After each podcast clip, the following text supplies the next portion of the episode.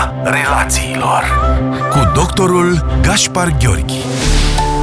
Bun găsit tuturor! În ediția de astăzi vă invit să vorbim despre reziliență sau mai exact despre capacitatea psihologică de a face față situațiilor de criză. Reziliența este un cuvânt împrumutat din fizică și se referă la trăsătura obiectelor de a supraviețui diferitelor șocuri. Sub influența unei lovituri puternice, orice obiect își poate schimba structura, însă doar pentru o perioadă de timp, după care revine la forma sa inițială. În ultimele decenii, oamenii de știință au ajuns la concluzia că aceeași caracteristică le este specifică și organismelor vii. Situațiile dificile de viață, cum ar fi această pandemie, ne influențează structura psihică, emoțională și relațională, Însă dacă ne activăm resursele, dacă ieșim cu bine din această izolare, putem ajunge din nou la starea noastră inițială sau, mai mult decât atât, putem avea o funcționare chiar superioară. Anxietatea este reacția corpului uman la stres, iar doi oameni resimțim un stres major atunci când ne confruntăm cu ceva nou, impredictibil, când realizăm că am pierdut controlul sau atunci când viața noastră sau a celor dragi nou este pusă în pericol. Din acest punct de vedere, putem afirma că pandemia cauzată de noul COVID COVID-19 reprezintă cea mai mare sursă de stres din istoria recentă a omenirii. Iar în situații de stres se activează mecanismele noastre de apărare, cunoscute în limbaj popular și ca strategii de genul lovește sau fugi. Noutatea, adică schimbarea, impredictibilitatea sau pierderea stabilității împreună cu lipsa de control și amenințarea la adresa vieții pun în funcționare strategiile de supraviețuire, iar creierul uman intră în modul de luptă sau de fugă. Doar că de această dată, situația este una specială specială, deoarece inamicul este invizibil.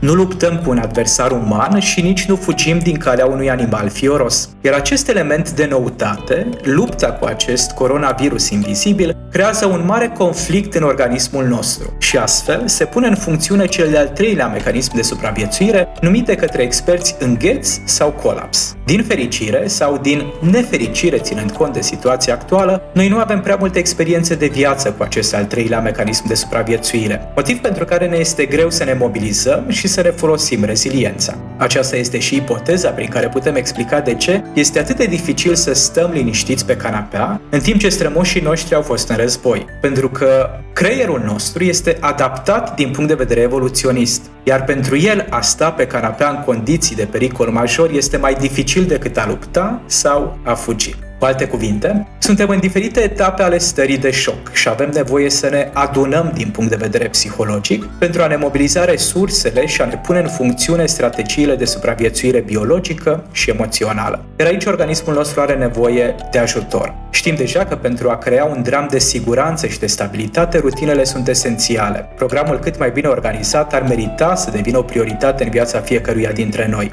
Însă de asemenea avem nevoie și de obiective sau scopuri cât mai clare.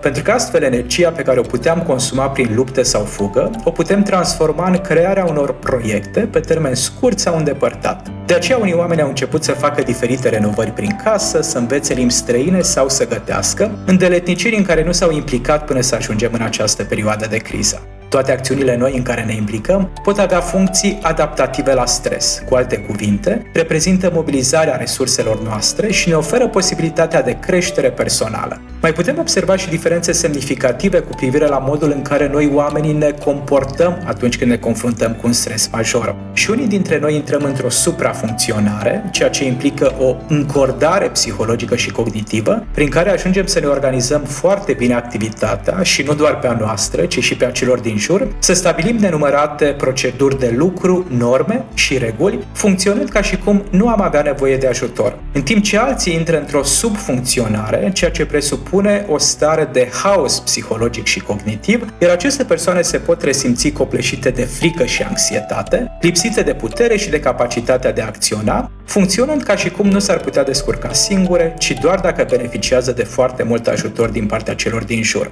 Și cei care sunt într-o suprafuncționare, dar și cei care sunt într-o subfuncționare, resimt un nivel crescut de frică și de anxietate, doar că au diferite forme de răspuns la emoțiile negative. Oamenii din ambele categorii au nevoie de susținere din partea celor din jur, deoarece cei care se rigidizează și intră într-o suprafuncționare vor ajunge în scurt timp la epuizare, iar cei care manifestă o stare difuză și de haos se vor pierde în neputință și neajutorare. Resursa numărul 1 pentru noi toți este crearea unui spațiu de siguranță psihologică în care să putem exprima dificultățile și temerile pe care le avem. Ființa umană are nevoie de aer, apă, prană, dar și de conexiune emoțională. De aceea, psihologia relațiilor ne spune că în această perioadă nu vorbim despre o distanțare socială, ci despre o îndepărtare fizică. Apropierea psihologică ne poate ajuta să fim rezilienți, să ne punem resursele în funcțiune, iar puterea incontestabilă a relațiilor ne oferă șansa de a reveni, după ieșirea din izolare, la starea noastră inițială, la care putem adăuga toate abilitățile nou dobândite. Atât pentru astăzi. Până data viitoare să rămânem sănătoși și rezilienți și să păstrăm în minte cuvintele lui Charles Darwin.